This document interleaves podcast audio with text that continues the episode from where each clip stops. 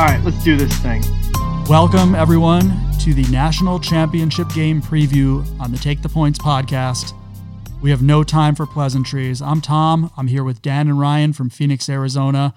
Dan and Ryan and I have been huge on the University of Washington all season long.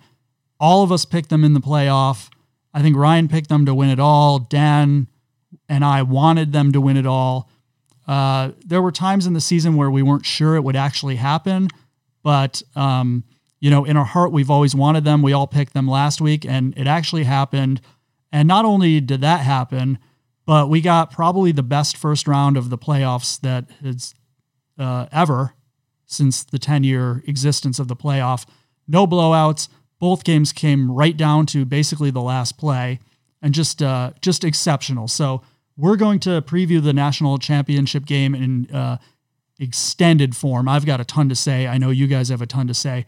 But let's just take a moment to reflect on the first round of the playoffs. Dan, why don't you start? What did you take away? Um, what were the highlights for you besides just in general awesome games?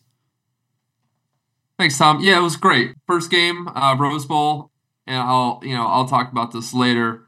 Two teams with uh, issues offensively, I think, um, and Harbaugh, Saban, hard hitting, California, beautiful scenery. Um, game came down to a couple, you know, turnovers and um, awful plays by a particular offensive lineman on Alabama, and uh, you know, a good fourth and two call by Michigan, but a really close game. I think if you play that game ten times, I think it's a coin flip, and each team wins uh, five times. Um, and then in the Sugar Bowl, awesome job by Washington starting fast. Um, really awesome job by them getting a stop on against Texas on the first drive of the game, which was super big. And they went down and scored a touchdown to go up seven nothing, and that kind of set the tone. It's been the same thing uh, for Washington in a lot of uh, huge games this year. Is um, starting fast. They scored early in the Pac-12 title game on Oregon. They scored early at home against Oregon. They even scored on the first drive at Oregon State in the downpour um, before the weather got really bad. So really important job there. Um, I lost my mind at the end when uh, Dillon Johnson got hurt and the clock stopped. I I knew it was a bigger deal than it was. Like, and the the fucking announcers were really casual about it. They're like, "Oh, it's gonna cost them a little bit of time." I'm like, "It's college football. This changes the entire game." So um, that's a rule that they need to change in the offseason for sure. Um, but uh, Washington finds a way to make a play on defense whenever they have to. Like going back to the USC game um, against, uh, well, USC, um, they got a sack on Caleb Williams when they needed it. Um, they got stops on fourth down against Oregon when they needed it. They got a stop against uh, Oregon State on the road on fourth and five when they needed it. There's something to be said about that, and like, like I said, well, I'll talk about that. But um, both games were awesome. I was exhausted when it was over. I was a robot at work the next day. Um, and, Dude, uh, you're in Arizona. Wait. Cry me a river. I went, eh, to, I went to bed at 2 a.m. East Coast time. I still went to bed at 2 on the West Coast. Don't worry about it. it was really great, though. So I'm really glad this game is a quick turnaround and we don't have to wait a month again. Like it's Thursday night, and I'm like, oh, good, this game's on Monday already. Good. You know, it seems like it's faster than it is. So uh, can't wait to get work done with tomorrow and uh, get to the weekend and get you know this holiday week completely over with and strap it in Monday night. Can't wait. Ryan. Um, I'd say my biggest takeaway from the, the playoff first round is coaching matters like a lot. And I can't believe I'm going to say it, but I, I, I feel like as the coaching guy on this podcast, I have to act, I have to own up to it, and I have to say it. Harbaugh outcoached Saban. Plain and simple, he outcoached him. He was ahead of him. He was one step ahead of him on adjustments. You know, they came out Alabama, just thought we're gonna run up the middle, we're gonna drop back and pass. That didn't work and they made their adjustments. But Michigan knew what the adjustments were coming. They knew that they were going to start running to the outside, doing more wide zone scheme stuff, and they started running, you know, these like slants on the defensive line to go in between the blockers. You know, like it, they just knew what to do, and they they outcoached them. You know, their special teams almost cost them a chance at the title because college special teams is the great equalizer. It's the biggest crapshoot in all of sports is college football special teams. But uh, you know, that happened. And then in the second game, I think it's it's more the same. I think, you know, DeBoer just in Grubs especially just flat out outcoached them. You know, like they got unlucky with a few things here and there, but they outcoached them and Sark, you know, had some opportunities there at the end to call three plays from the 12 yard line and it was or four plays from the 12 yard line and it just it wasn't good like you know he got out coached so it matters a ton in college football. I know the players matter you know and all that but more than more than in any other sport coaching matters so so much in college football. And it was you know the two coaches who did the best who had the best game plan and made the best adjustments both won. And uh you know we'll see how it goes in the next round. So I'm glad you mentioned that because that was also my main takeaway, certainly from the first game and probably from both games.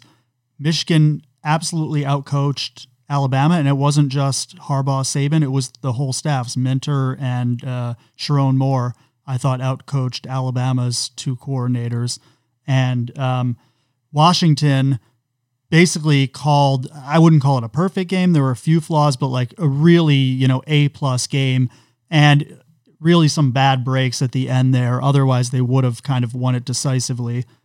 So I, will save. I have more to talk about, tons more when we get into it. Dan's got one more thing. Dan, tell us what you're thinking, and then you can um, launch us into the national championship game. Sure, thanks. Just real quick, I think um, each game could have went either way, and um, you know, I've watched um, each game again on YouTube. I watched the Rose Bowl and uh, the Sugar Bowl again, and especially that last play by Texas, Donnie Mitchell's open. Like he's wide open for a touchdown. Uh, Washington missed the coverage on that play, and Quinn just threw the worst possible ball. If he throws a low rocket, it's a it's an easy touchdown, like uncoverable touchdown. He had so much separation. The the corner of Washington, who Washington fans have been ripping all year, they went after him and they threw a lob and they allowed him to get over and knock it away. And he made a great play on the ball given the pass, but um, I'm sure Quinn will be thinking about that pass for a long time, and so will Sark. But yeah, you're right. The whole last four plays by Sark was were weird. The the the offensive play calling by Alabama could not have been worse. I mean, once they mm-hmm. figured out that they just blast Milroe and all the running backs, Michigan couldn't stop it. It was too late. And then once they figured that out, then they had how many bad snaps? 30, I think was the number. That's not an exaggeration. Um, I think it was 31 snaps were too low or muffed, which is it, un, like that's unheard of. That's like something that happens in high school football. So um, yeah, I mean the center yeah. the center entered the portal. That's one of those ones where I joke mm-hmm. they didn't enter it so much as they were thrown into it by their coaches. And as uh, as a little teaser for one of my, my preview points is sometimes one of the more underlooked positions in football is the center position. And I think that comes into play in this game coming up, and we'll talk about that shortly. So let's go to the game itself. Number one should be number two, but number one, Michigan uh, takes on number two, Washington. Uh, Michigan minus four and a half, total 56 and a half. Um, Michigan obviously. Uh, well, first of all, each of these two teams are undefeated. Michigan ran the table in the Big Ten. They beat Ohio State, and Penn State is their two signature wins. Iowa is not a signature win, no. and they beat Alabama.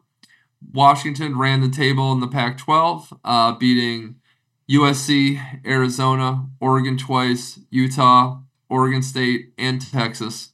Very impressive. Um, this is a clash of styles. This is Michigan who wants to run the ball, control the clock, play hard nosed defense, and you got Washington who wants to play uh, basketball on grass or turf and spread you out and go vertical. Um, it's really great. It's a total mismatch of styles. And sometimes, if you look back in college football history, one style prevails over the other. Uh, we've seen, you know, like a high flying team like Oklahoma gets smacked in the national title game. We've seen Oklahoma win the national title too, um, as a high flying team over a more defensive squad. Um, so a lot of different angles in this game, a lot of uh, interesting matchups. Um, I can't wait for this game. Very excited. Um, I have a list of reasons why Washington is going to win this game. I would like to go last.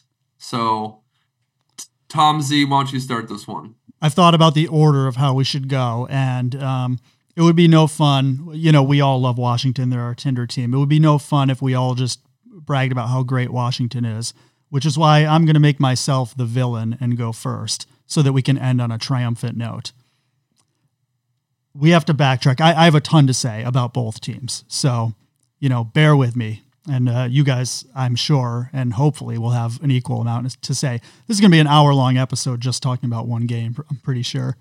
Um, Good. I, I want to go back and expand on the first round of the playoffs because that leads us into this. And I'm, you know, what I'm going to talk about is directly relevant to my pick and why I'm making the pick that I'm making. Uh, first, it should be noted that um, Washington is my favorite team this year. Michigan is my least favorite team this year. So let's set that context. My most loved and most hated team of 2023. So uh, I, I think that gives some context to what I'm about to say that I don't want to do this, Dan. Um, first, first round, Washington played an awesome game. Like I said, called, executed an A plus game. Penix made some throws that were just unbelievable, like right in the bread basket. He played as well as I've ever seen any QB play. Maybe Joe Burrow um, in the playoff, um, but he's he's elite in that game. And Kalen and Grubb called an awesome, awesome game. The defense did well, um, and you know they played at an A plus level.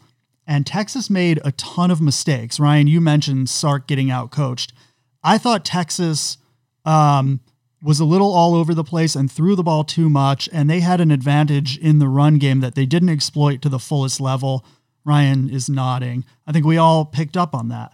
Um, there was yardage to be had that they left on the table by not just pounding the ball repeatedly. We talk about coaches who just can't help themselves. They can't help themselves. They've had an advantage. They could run the same play same runs, similar plays, and just keep getting six yards at a clip, but they can't do it. They want to be fancy. They want to throw. They want to run double posts and all that stuff. And that's what killed Sark in that game. Even though Texas played really well, their defensive line, I thought, really um, did a nice job with those big guys in the center. Um, you know, their cornerbacks, one of them was out for the first half. I, th- I thought they played well a lot of those catches, they had good coverage and Penix just placed it perfectly. And there were a couple where I was like, did he catch that? Like, how the hell did he even catch that? And um, so I didn't even think that Texas D played bad. But, you know, the big disadvantage was Sark not sticking to the run and having to trying to get too creative. Then let's flip to the other game. Oh, let me let me just also say that, you know, Washington played really well had it in control. And then, of course, at the end, not entirely their fault, but they kind of let Texas get back into that to the point where I legitimately thought Texas was going to win the game. So they, they didn't hold on at the end. Then you go to the first game. Michigan and Alabama both played really sloppy and made a ton of mistakes. Alabama, I mean, obviously the center had a bunch of horrible snaps, a bunch of those horrible snaps in key places. Michigan also played really sloppy. I think what they had two fumbles on punts, right? The missed extra point, the missed field goal. I mean, the special teams was awful. There were um, other calls. It mostly it was that special teams. Um, but they let, you know, Milroe scramble early and they let Alabama get some plays that they probably could have avoided. Uh, but overall, uh, Harbaugh and Sherrone Moore and Minter vastly outcoached the Alabama staff. And we're talking about a, Jim Harbaugh who against Penn State, JJ McCarthy got injured and wasn't himself. So what did they do? They ran it every single play in the second half. And they had that kind of commitment that I was talking about that Sark didn't have. Run, run, run. It's working. There's no need to pass. And he stuck to it. And then in the last game, we thought um, Alabama was going to beat Michigan. And our reasoning on the last podcast was that Harbaugh couldn't deviate from that run first physical thing that he wanted as his identity. And I'm, you know, I'm man enough to admit I was wrong.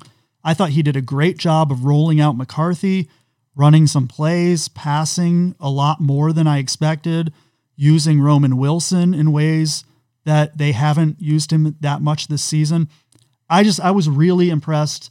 And again, I am not a I'm a Michigan hater, not not just not a fan. Like I don't like Michigan. So um, you know, I I have no option but to give kudos to a job really well done. Harbaugh, he can stick to the plan when it's working. He can adapt when he needs to. He's been a good coach. I think we have the the coaches who did the two best jobs all season are now meeting in the championship game. And so when you have two great coaches meeting in this championship game, then you can't really fall back on that like, well, Kalen's going to outcoach Harbaugh, Har- Harbaugh's going to outcoach him. Dan might disagree, but I think I think it's a pretty even matchup with the coaching. And so I'm thinking like if everything's even, where are the weaknesses or strengths? Washington's offense is great, but Michigan's defense is also great. So Washington, Penix will have his great throws. Will he play an A plus game like last time? I mean, for them to win, he's got to be basically perfect. You know, A plus, 400 yards, four TDs, zero interceptions. Um, he's playing, you know, maybe the best cornerback in the game, and Will Johnson. You know, he'll be a first round draft pick most likely. So Michigan's got a good secondary. Michigan's pass rush is much better than Texas's. Texas is designed with those two big guys in the middle to block the run, whereas Michigan has more of a blitzing scheme. Reminds me a little bit. Dan's gonna hate this, but reminds me a little bit of the old Steelers um, blitzing scheme. Dan's very mad at me now, um, where they bring guys from different positions the D line is not as stout as Texas, but they will bring the help as needed and disguise blitzes and things like that. So I think they'll I think they'll do an okay job stopping the run, especially if Dillon Johnson's not 100%, which like they say he's ready to go, but we saw what we saw him go off the field. Like I can't imagine he's not a little shaken up for this game. And they're they're going to get to Penix more than Texas did. Texas didn't get to Penix at all. And that's a credit to Washington's awesome offensive line. But even the best offensive line in the country, which Washington has, can't stop this Michigan defense on every single down. So Michigan's going to get their plays on defense. Washington's going to get their plays on offense. Washington's probably going to score, you know, in the, you know, 30 to 35 point range. But Texas could have beaten Washington and they could have exploited them more with that run. And this is Michigan's strength. And Harbaugh, unlike the last game where he's got to get McCarthy rolling out and do all these creative things, he can just run, run, run, run, and pound it with his two backs. Blake Corum looked excellent in the last game, especially at the end. Donovan Edwards, we know, is great. I think he can exploit Washington's um, somewhat mediocre run defense. And I think they can control the time of possession. They can control the tempo of the game, which I think I'll say more about that in a second. Um, and they can, you know, score a, a few more points than Washington. I think Michigan wins this game 34 to 30 based on controlling tempo and running the ball and stopping Penix just enough. Not a ton. I mean, I think Penix gets like, you know, 290 yards and uh, three TDs, maybe like one interception or fumble.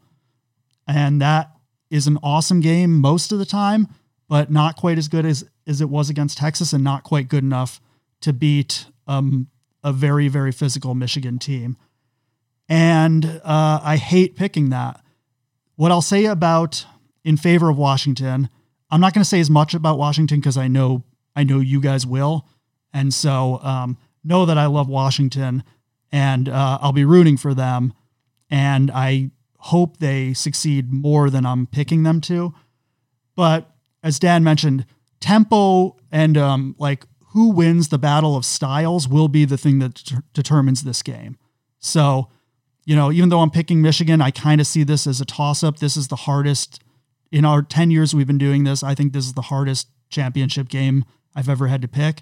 I've been wrong on a couple, I've been right on a bunch, but like I've never had this much trouble picking one because whoever establishes their style will win the game. If Michigan can do the ball control, run, you know, uh, 1990 Giants versus Bills type game, they're going to win.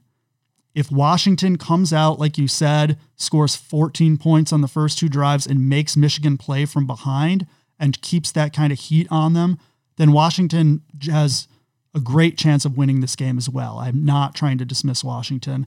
And again, you guys will talk more about that. But when I look at the only real disparity I see in this game is I think there's an advantage for Michigan to run, run, and run a lot and just pick up, you know, four, five, six, seven yards a clip and just keep doing that and have a bunch of like eight or 10 or 12 play drives, punch in touchdowns and field goals, be efficient in the red zone, disguise some blitzes and stop Penix just enough. And uh, I really, really hate this, but that's my pick, guys. I'm sorry. I will uh, go to church this week and apologize for my sins. But um, the one other thing I'll, I'll add, and I'll keep this short, but like this is more of a philosophical thing and not the X's and O's. Um, we all love an underdog, and uh, we all love like an America's sweetheart team like Washington, and we all hate the like big bad blue blood, you know, asshole team like Michigan. But in real life, the assholes usually win. Like the underdogs don't usually win. And uh, I'm to bet with my head and not my heart, unfortunately. Assholes win again in 2024. Michigan Wolverines, your national champions. Z, I forgive you. And uh, after Ryan and I talk, um, you might change your pick, please, which is okay. Or if please try to change my mind because I had such a hard time with this, and I I wanted to pick Washington and I just couldn't do it. I have a million reasons, but before we get there, Ryan, I need your expert input because you did pick Washington to win the national title, and I need to hear it one more time. Okay, well, I'll save you the, the suspense, and I'm going to go ahead and just tell you Washington 31 20 and I wow. wrestled with that score. I wrestled with that score. I wanted to to go a little bit more extreme, but I thought that was a good compromise uh, from the 34-16 that I originally really really wanted to go with. But then I remembered that it can't be 16 because Michigan won't make three field goals. Their kicker is awful. So I had to make an adjustment on that. So Tom, you made some good points you mentioned that you know Washington hasn't faced a, a running offense like Michigan's. Now here's the thing. Here are some teams this season who had better running off rushing offenses than Michigan statistically. Boise State, Washington beat them. UCLA, Washington beat them. Texas, Washington beat them. Oregon, Washington beat them twice. Utah, Washington beat them all those teams have better rushing offenses than Michigan this year, and Washington beat all of them. So I'm not really concerned about the vaunted Big Ten offense because there's no such thing. They have faced teams as physical as Michigan. They have. Utah is as physical as Michigan. They're as physical as any team in the country. And they they beat them. Right? So I think that is less of an advantage as, as people think. Now, the other side of the coin is what's the best offense Michigan's faced this year? Maryland? Is Talia is Talia Tagovailoa Tagovailoa whatever fucking name is. If he's the best quarterback they faced, all season. What the hell are they going to do when they see Penix?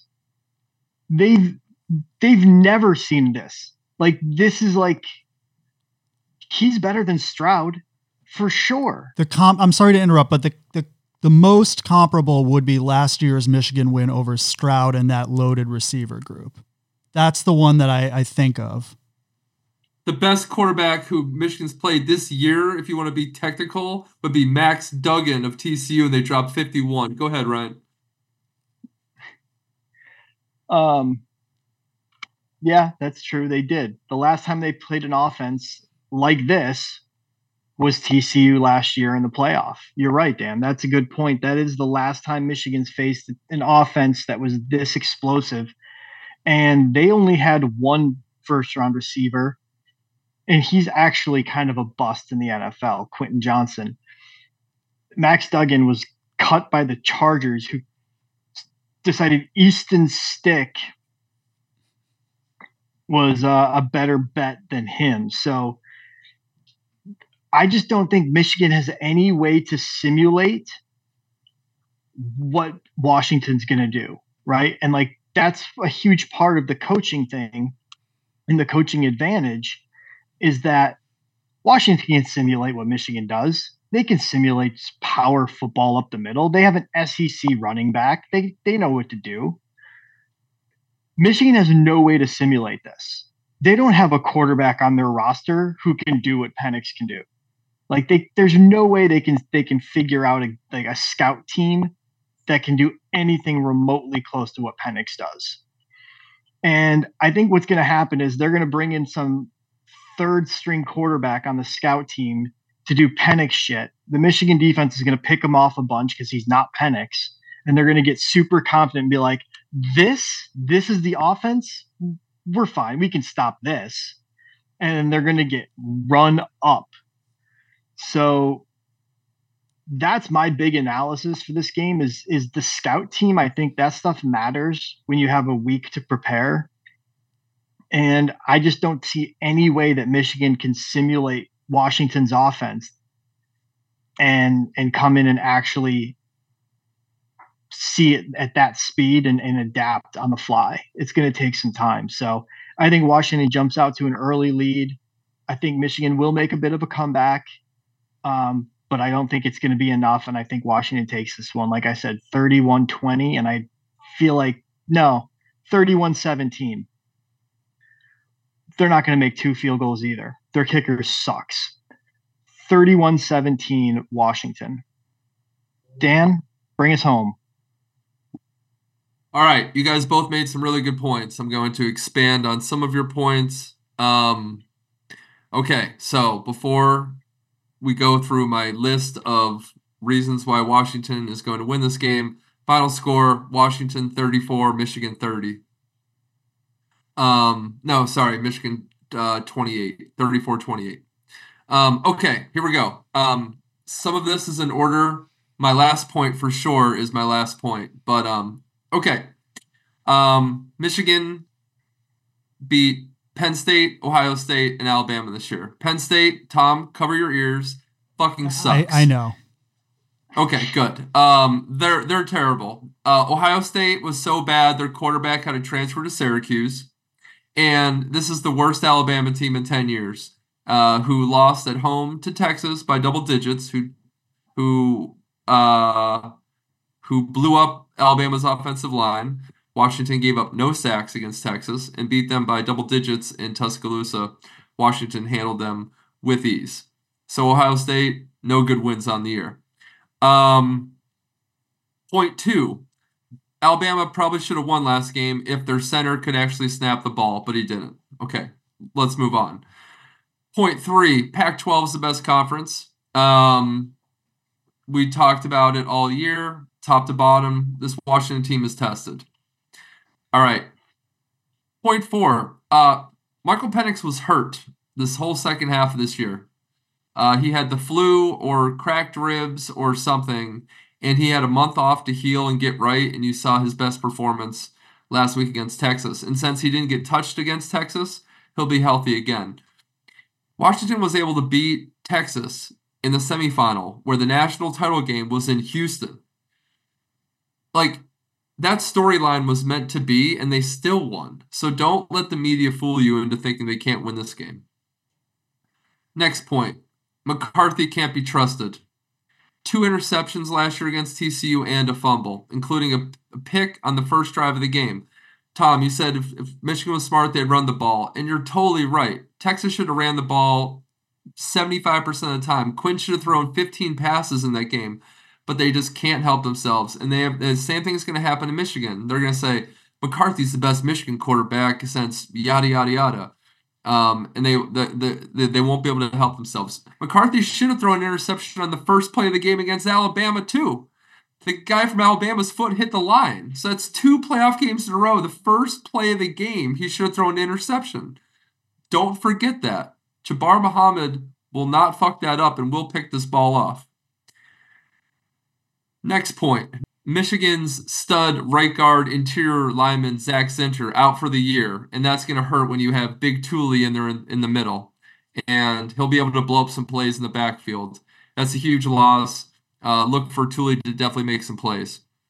Okay, now we got some fun reasons and, and some some outside the box thinking when it comes to this, which you know is my favorite part of trying to bet sports. Okay. Michigan just lost to Alabama. It's just a matter of time before Saban steps down. And they're going to need to find a new coach. And who's better to pick than the guy who's going to beat Harbaugh on Monday night in Kalen DeBoer? We've been calling Kalen to Alabama for about a year and a half now. It will be official come Monday. I like that. Okay.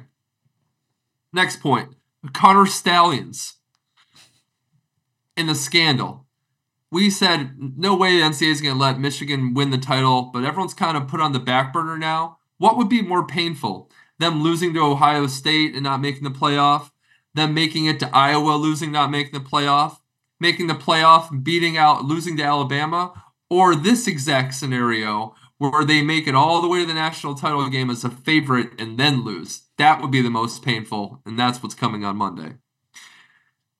Two more, three more key points here number whatever in three, two, one. The third. This is the Pac 12's last year. Pac 12 is going to go out with a bang. It was the best conference in America. Makes sense that the title comes from the Pac 12. Be a fitting way to end this year and kind of give the middle finger to the realignment in the new uh, age of college football. Number two reason Ryan is due. Ryan is is due to call a big home run pick. He has went on out a limb many times over the years on take the points, and he's due to nail one. Sometimes you're just due in life, and he's due. Okay, and the to, number to reiterate, reason, Ryan picked Washington to win it all in hmm. our preseason pick before Week One. And the number one reason why Washington is going to beat Michigan is because sometimes in life you're just a number two. And sometimes in life, you're better as an assistant director than a director. Yes, this oh God, is the I know AD. where this is going. This is the AD Skinner of why Michigan's going to win. Harbaugh, you're just a number two, and let me show it and tell you why. Dude, Harbaugh is AD Skinner. I never thought about this before. Get ready for this. I, I have a deep dive. 1985, Harbaugh quarterbacks Michigan. They finished the season ranked number two. 1995 AFC Championship game. Harbaugh throws the Hail Mary against the Pittsburgh Steelers at Three Rivers. The ball appears to be caught, but hits the ground. Indy finishes second, and the Steelers go to the Super Bowl. Stanford coach 2009 stud running back Toby Gerhart makes the Heisman Finals, but finishes second. 2010 Andrew Luck stud quarterback makes the Heisman, but finishes second. 2011 San Francisco 49ers make it the NFC title game. Richard Sherman deflects the pass and it's intercepted, and the Niners finish second in the NFC. 2012 Super Bowl. Niners get, re- get go ahead at halftime, but a blackout happens and they lose to the Ravens, and the Niners finish second. 2013 Niners lost the NFC title game again. They finished second in the NFC. 2021, they make the playoffs and lose to Georgia in the second to last game of the year. And last year, they lose to TCU in the playoff in the second to last game of the year. So, some people in life are destined to be number twos, and Jim Harbaugh is just a number two. And Kalen DeBoer, can I say something? He's a number one. Yes, go right ahead. Of all time Michigan coaches, where would you rank Jim Harbaugh in the, the status? Of all time Michigan quarterbacks, where would you put JJ McCarthy? Three behind Harbaugh and Brady. So, oh, yeah, Harbaugh. Okay. There you go. So, therefore, this game is going to be Washington's going to be up 34 28 late after what looks like Washington is going to try to hold on, and Michigan's going to make a couple passes and get to midfield with three seconds left. And they're going to have to throw a Hail Mary, just like they did against the Steelers in 95. And the ball is going to go up in the air and come down in the end zone. And it's going to look like it got caught, but then it's going to hit the ground and Washington's going to win the national title game, and Harbaugh is going to put his head down, take second place, resign two weeks, and be the head coach of the Los Angeles Chargers by the end of the month. So, go Huskies. I think you were getting at this, and maybe you didn't say it outright, but Kalen DeBoer is a is a lifetime number one, wins everywhere he, he goes. He's a multiple national title winner and he knows he won, how to what, win in three, these spots. Three of four at Sioux City. Correct. Jim is also brother number two to John. also true. AD Skinner theory. Yeah, it's, it's, meant to come full circle. They have the same personality too. It's great. yeah, Very good. God Here, damn it, Mulder. We another, run the ball. Here's another interesting kind of theory on this too, on this whole Michigan And You brought it up, Dan, and I'm glad you reminded me because I had this point I wanted to bring up. The whole Connor Stalions thing. So we know from all the extensive reporting that he wasn't just going to Big Ten games. He was going to Georgia. He was going to Alabama. He was going to Clemson. Right. So he was watching the other teams he thought they might see in the playoff later that year. I can promise you he did not go to Washington. Michigan never nope. respected Washington enough to go out and actually try to cheat and steal their signs because they never thought Washington would be part of the playoff and part of the, you know their competition. They were only looking at Alabama, Georgia, Florida State, Clemson, the East teams, the South teams. So that's another kind of slight weird advantage here is that Michigan actually you know they were scouting Alabama for 2 years. You knew that they it was mm-hmm. part of the deal. So like there's no way they were going out all the way out to Washington to watch those games. So, you know, just a little tidbit there that this is the uh, the first time in two years that Michigan's playing an opponent that they don't, you know, that they haven't cheated let uh, me say, let me say along those same lines, this is something that's very interesting to me about this game. I don't know that one team necessarily has the edge, but it's something I want to study. You guys know that I'm very interested in these um, the nobody believed in us phenomenon when uh, you know Bryce Young is the number one recruit and then the number one draft pick, and he you know gets drafted and it's like nobody believed in me, and Kirby Smart wins a second straight national championship when they were ranked in the top three all year. And he's like, nobody thought we had a chance. And um, I always laugh at this, but I'm fascinated by the, uh, I guess, the mental phenomenon of uh, like the motivation that this provides. You guys know that my New Year's resolution for 2024 is to become a nobody believed in me guy, which I'm working on now in my first week at it. We'll see how it goes throughout the year but uh, I do plan to take slights personally. Even minor inconveniences, I will take as a personal attack in 2024. See if this motivates me to new levels in my career.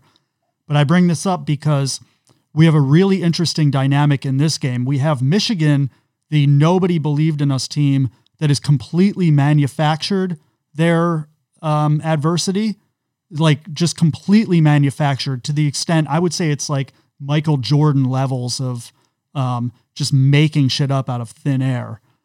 And then you have Washington, a team that definitely has been playing the nobody believed in us card, but who is one of the rare teams at this level who you could argue actually have earned it and actually didn't have people believe in them. And even up till last week when they won, they beat Oregon. They were still an underdog to Texas. Going into Oregon after beating them the first time, they were a nine and a half point dog. Um, they're a team that really has not been believed in despite their repeated success. So I'm interested to see if there is a difference between genuine um, disrespect and manufactured disrespect, or if it's all the same. You know what I mean? Is is disrespect in the eye of the beholder, or is actually being disrespected meaningful? So this is one thing I, as a, studier of uh, crazy uh, disgruntled athletes will be paying close attention to. Very good, Tom. Any last thoughts on this game? I mean, I'm glad that we have some slight disagreements. Um, we're all rooting for Washington. It sounds like two of us, uh, Dan, you and I both have the score going over. Actually, you may have yeah. it right on at 56. Uh, yeah, I have it. No, uh, I'm at 66. Oh, 66. Okay, so I'm I'm over. You're over. Ryan, your total 62. is 3117, you said? So you'd be uh, yeah. 3120. No, th- I'm going to go 3117. So e- either way, you're under though. Under. So we got He's two. Under. We got two overs and an under. Any other bets or, or, props? Uh, you know, I haven't looked at the full prop list. Um, yeah. But for me, you know, I would um I would look at, you know, Corum or Edwards rushing yards. As I said, I think that they're going no, to be the opposite. You think Dillon Johnson? No, think I think McCarthy under? passing yards over. I think this is a game where Washington scores points and Michigan hits the panic button and they throw it more than they need to. And his his passing yard prop is only 187 and a half. Oh wow. So I think yeah, and like if you look at the game last year against TCU, he threw for 345. So I think McCarthy throws for like 230 in this game. And if he throws for more than 200, I think Washington wins the game too. So I'm rooting for that. Yeah. This is what um, makes this whole way. game so, so difficult for me, at least, to pick, is because it could jump, it could go either way. And if it goes in the style of Washington and they jump out to the early lead and Michigan's playing from behind, it's a totally, totally different ball game than if Michigan gets up 10 to 3, 14 to 7, and Michigan is controlling the pace of the game. All the props I would want to bet change, all of, you know, the total, like everything changes. So, you know, I'm I'm playing what I think is the most likely scenario, but when I say most likely, to me it's like 60 40, 55 45. So I'm I'm very careful on prop bets.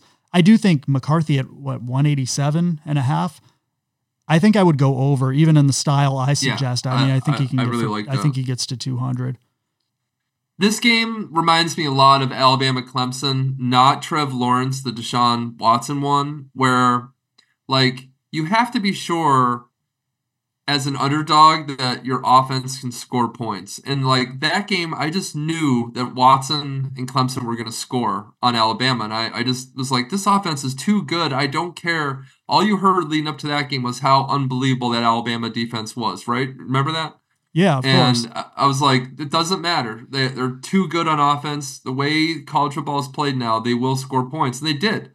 And they they scored 34 and beat them. And I think Washington scoring 34 exactly as well and beating Michigan. So I like Washington team total over. Uh, their team total would be, see, four and a half, 51. Their team total is 25 and a half. So, um, interesting tidbit as I look back through the, this that is obviously the last, you know, four team playoff. As I look back through, you know, what has happened in the last nine years. So, six of the nine years, it's been a blowout, like very one sided, more than uh, team won by more than two touchdowns. Very one sided. So you, the first one, Ohio State whipped Oregon. And then you actually had three in a row that were really close. And that was Alabama barely beating Clemson the first time. I think that was like the Jake Coker year, maybe, or Sims, or one of those guys, one of those forgettable Alabama teams. Then you had the Deshaun Sims. Watson one that came down to the very end, and then you had the um, Alabama over Georgia, the Tua overtime game. And since then, the last uh, five years have all been lopsided. So we haven't had a close championship game in since you know what 2017 or I guess it would technically be 2018. So one thing I I really feel strongly like we're to get a close one one way or another in this. I know Ryan you have it as a more of the like two touchdown win, but I don't know. Something tells me in my gut strongly that, you know, whoever wins, my score is 34-30 and if I go the opposite way and I pick Washington to win, I think my score would still be 34 30. Just feels like it's going to be a good game to end the, the four team playoff. And then as we go into next year and what basically is like a very, very new era of college football, the way things have been going with the first two games being so competitive, I'm not, you know, Dan, you talk about the karma. I'm not a believer that karma always comes true in sports, despite when that we want it to. But I do think we're going to get a good game to end this era of college football. For sure, it's going to be a really great game. It's going to be it's this is the Washington Huskies thrill ride. I told I mean Mhm. Ryan we're talking about on Monday. Everything was going too smooth for Washington for the last two minutes, and Penix threw the ball away on third down with two and a half minutes to go, and we looked at each other. We're like, I'm sure that's not going to cost them those 45 seconds. And then Dillon Johnson gets hurt, and I'm like, every Washington game is like this. So um, I'm going to bet McCarthy over passing yards, Washington team to- to- team total over, and Washington to win by one to seven points at four to one. By the way, All right, let's uh let's reflect on good. that. I, I've got so many things I could say, but let me say with those last few minutes, a lot of people hate certain announcers. I know that Tony Romo gets a lot of shit. Obviously, Joe Buck is the one who everybody seems to hate. I've always been fairly neutral, like compared to most sports fans. I barely notice who's an who's announcing a game. I mean, I can always tell Herbstreit and Fowler. Obviously, you know when Gus Johnson is announcing, but especially for college, like nobody else ever really registers to me. It's kind of like white noise, maybe because I got two kids running around the house, or you know, I'm always trying to flip back and forth between like four different games most weekends. I'm just not a big noticer of announcers. Uh, McElroy and whoever else did the game, I noticed, and I noticed they were fucking horrible. And especially at that last, the last couple minutes, they kept. I was like yelling at the TV at you know 12:30 a.m. while the rest of my family was asleep. This is not good, but um, they're like, you know, if it were me, I would just take a knee here. And I'm looking at, I'm like, there's a minute 20 left. Texas has two timeouts. Taking a knee doesn't work. Like taking a knee gets Texas the ball back with enough time to throw, you know, four or five plays. Now it ended up happening anyway because of the Dillon Johnson injury, which, you know, you couldn't be foreseen. But when they were saying, oh, just, you know, knee it and take a field goal on that second to last drive, it's like, no, try to score. This is what Washington's been doing and succeeding with all year. Try to score, be aggressive. And then urging to take a knee at the end. Like, no, this is, first off, it doesn't work in terms of the time, but you should know the team you're announcing. Michigan, you could play conservatively. Washington has won all year by not being conservative. And frankly, if they played that style of Michigan, they wouldn't be in this game. So I don't know. That was one thing that really annoyed me about the announcing. And again, I barely notice announcers. So whoever's announcing this championship game, understand the Washington team and what they are and what they've been all season. And they're not going to play it conservative, even in the most critical moments. it should be Herbstreit, so everything will be fine. Good. He did. I mean, again, some people don't like him, but I think he's, I think him and Fowler are like the best Oh, yeah. around. Same here, and they will. They will root for Washington in this game for sure, which is great. Like they like the Pac-12. Herbstreit can't help himself as an Ohio State game. He's gonna be like, "Yeah, I mean, uh, go, yes, nice play by Washington, yes." One thing Well that's done. funny, so uh, you know, obviously, you guys know. For anyone listening who's never listened before, I'm the I'm the Big Ten guy. I'm a Penn State fan, but I watch all the Big Ten. I follow the Big Ten. I watch the Big Ten Network. Uh, you know, I got my dad like whatever Duluth trading pants from Big Ten commercials and shit. Like I'm all in on the Big Ten, and Duluth pants. Duluth pants and like alien duct tape and all that shit that they sell in the Big Ten channel during Indiana, Illinois. I got it all. Um, it's so funny to me how um, obviously Washington's going to the Big Ten next year. The whole season, you would not see Washington, Oregon, UCLA, and et cetera on the Big Ten network. I know they joined kind of mid-season and they made that announcement, like you never heard you never heard Nicole Auerbach talking about Washington Huskies, you know, but they'd spend 15 minutes breaking down Indiana's defense.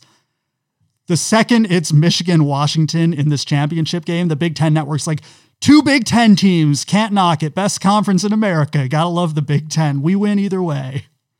So I'm I'm all in now. Now that the calendar's flipped to 2024, as a Big Ten guy, can't lose in this game. The Big Ten's bringing home the last national championship. Washington is no longer a Pac 12 member in my mind. Yes, we are. We got five more days, and we're gonna ship it for the Pac-12. Nope. It expired. You're like uh, Cinderella, or not Cinderella. Yeah, Cinderella. Um, we still got It March expired- Madness. no, it, you're you're uh, you turned into a pumpkin midnight of January 1st. You're a Big Ten member now. Tom's not Admit having it. it. Pac-12 Look, is Tom, Pac-12 is done. I don't know DJ if I can Uiagalelei's, DJ's going back to East Coast. You guys are done. You say that you don't like new metal, but you're wearing a shirt that has the word neutral on it with the two Motley Crue new right there on your shirt. So, Do you know? Do you guys know what neutral is? no, I hope it's a new metal uh, Sirius channel. It is a. Uh, it should be. It's a. Uh, it's a, a hard seltzer made by uh, the Budweiser Corporation. So, Hard seltzer made by Jonathan Davis. It's the most new metal of all the hard seltzers. Mm. Kid Rock's an investor. Kid Rock, great. no. The reason their Budweiser is pumping up neutral now is to make is to diversify their portfolio thanks to the Oh. assholery of Kid Rock. Mm. Okay, then. I'm glad we cleared that up. Um, I think that We talked ra- about new metal and the X Files. We we we, were we able did it all. You guys, in. you guys want to talk about Harvey is good. Danger and and complete the trifecta of bullshit we like to talk about? Oh yeah, I want, I want to talk about Harvey Danger, hey, Harvey Danger, Seattle band. Oh, okay. Another reason. Another reason. By the way, t- uh, this is this is one of the greatest musical matchups of any college football championship game. You've got uh, Seattle with all those great bands, and then you've got the great state of Michigan, which punches way above its weight in the music department. Kid Rock. Well, Kid Rock, obviously number one, but then you've also got you know below, way, way, way below him. You've got you know White Stripes, Bob Seger, Eminem, Nuge, the Nuge, also number one B The with Nuge. Number one B with uh, Kid Rock, and then all the Wait, Motown stuff is way, way, way below that. Yeah. Well, then you got like the actual best band from Michigan. Isn't MC5? Aren't the MC5 from Detroit? Yes, yeah. So Michigan and Great. I can only comment on Kid Rock. That's the only one I know for sure. I, I would say Michigan, Washington State, and the great state of New Jersey are the three that punch above their weight the most in terms of musical contributions to America. Minnesota's also up there. You know, New York City, obviously, California is going to produce a ton of great musicians, but Michigan has done way more than their like population would uh, make you think. Also, Oh, good like point on Ma- Min- Minnesota. Madonna. Minnesota. Minnesota might actually be better than Michigan. I think it depends on your personal taste, but yeah, Minnesota, Michigan, Washington, and New Jersey would be like my four. You know, population versus like how many awesome, or not even, you don't even have to say awesome, like how many important or you know popular musicians they've produced. So it's grunge versus Motown.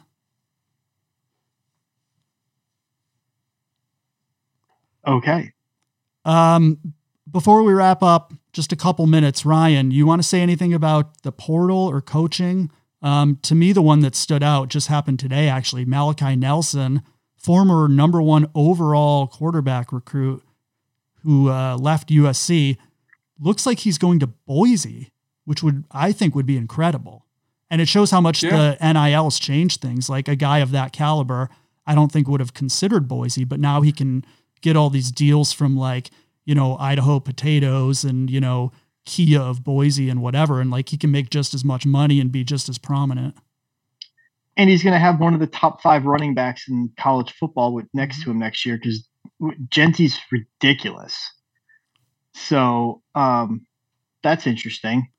And then um, on the other I mean, hand, you know, Ole Miss losing a couple of guys we didn't expect them to lose. We who knows who's coming in. I mean, it's too early to really break down like winners and losers of the portal, but you know, what what are you? Ole watching? Miss is going to be a winner regardless of who they bring in at running back because that they brought in on defense is just outrageous. Like they they've signed some absolute studs um, defensively. So looking for Ole Miss to uh, to absolutely improve the defense.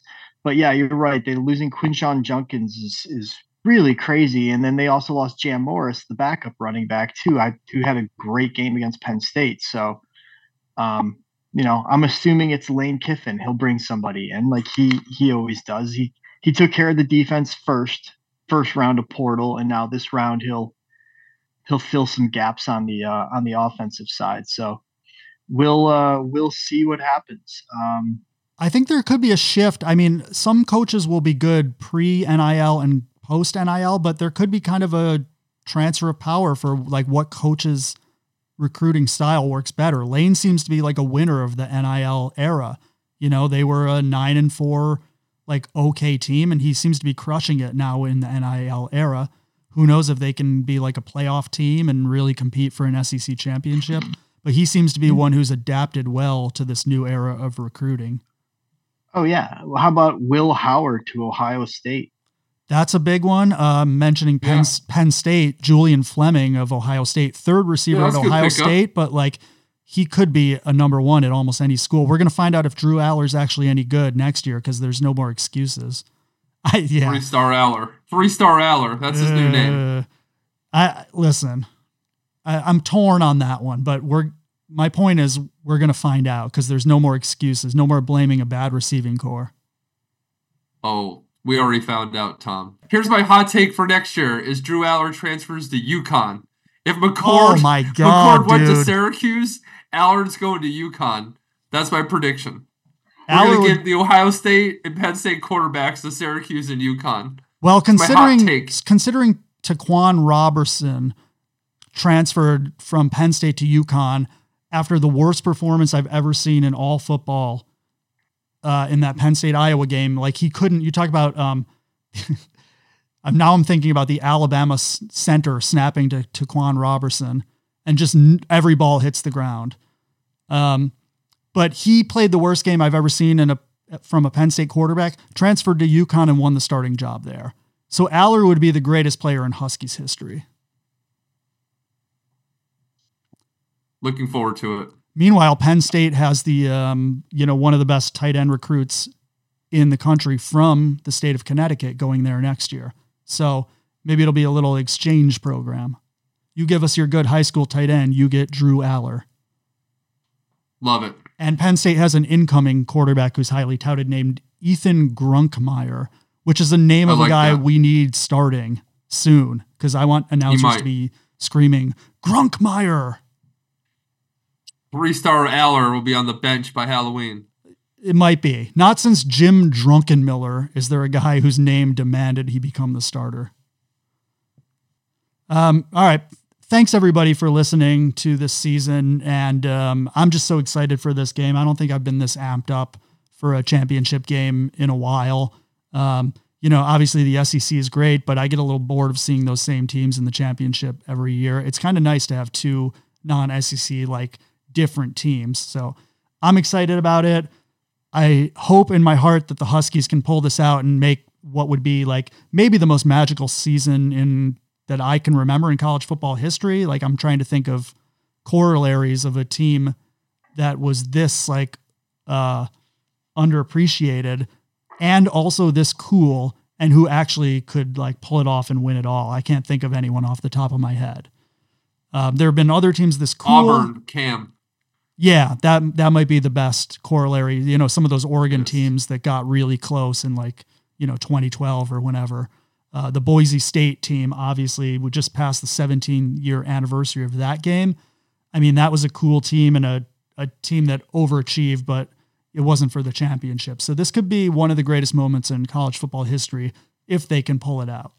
So I'm excited. We will be back with one more episode, I think probably end of next week. Uh, we say that every year and we never actually do it, but I'm actually promising it this year because we have very important uh, reflections and some very important awards to give out, which cannot be overlooked. So, uh, new, we will be back. New episode uh, roughly a week from today. Enjoy the game. Thank you for listening.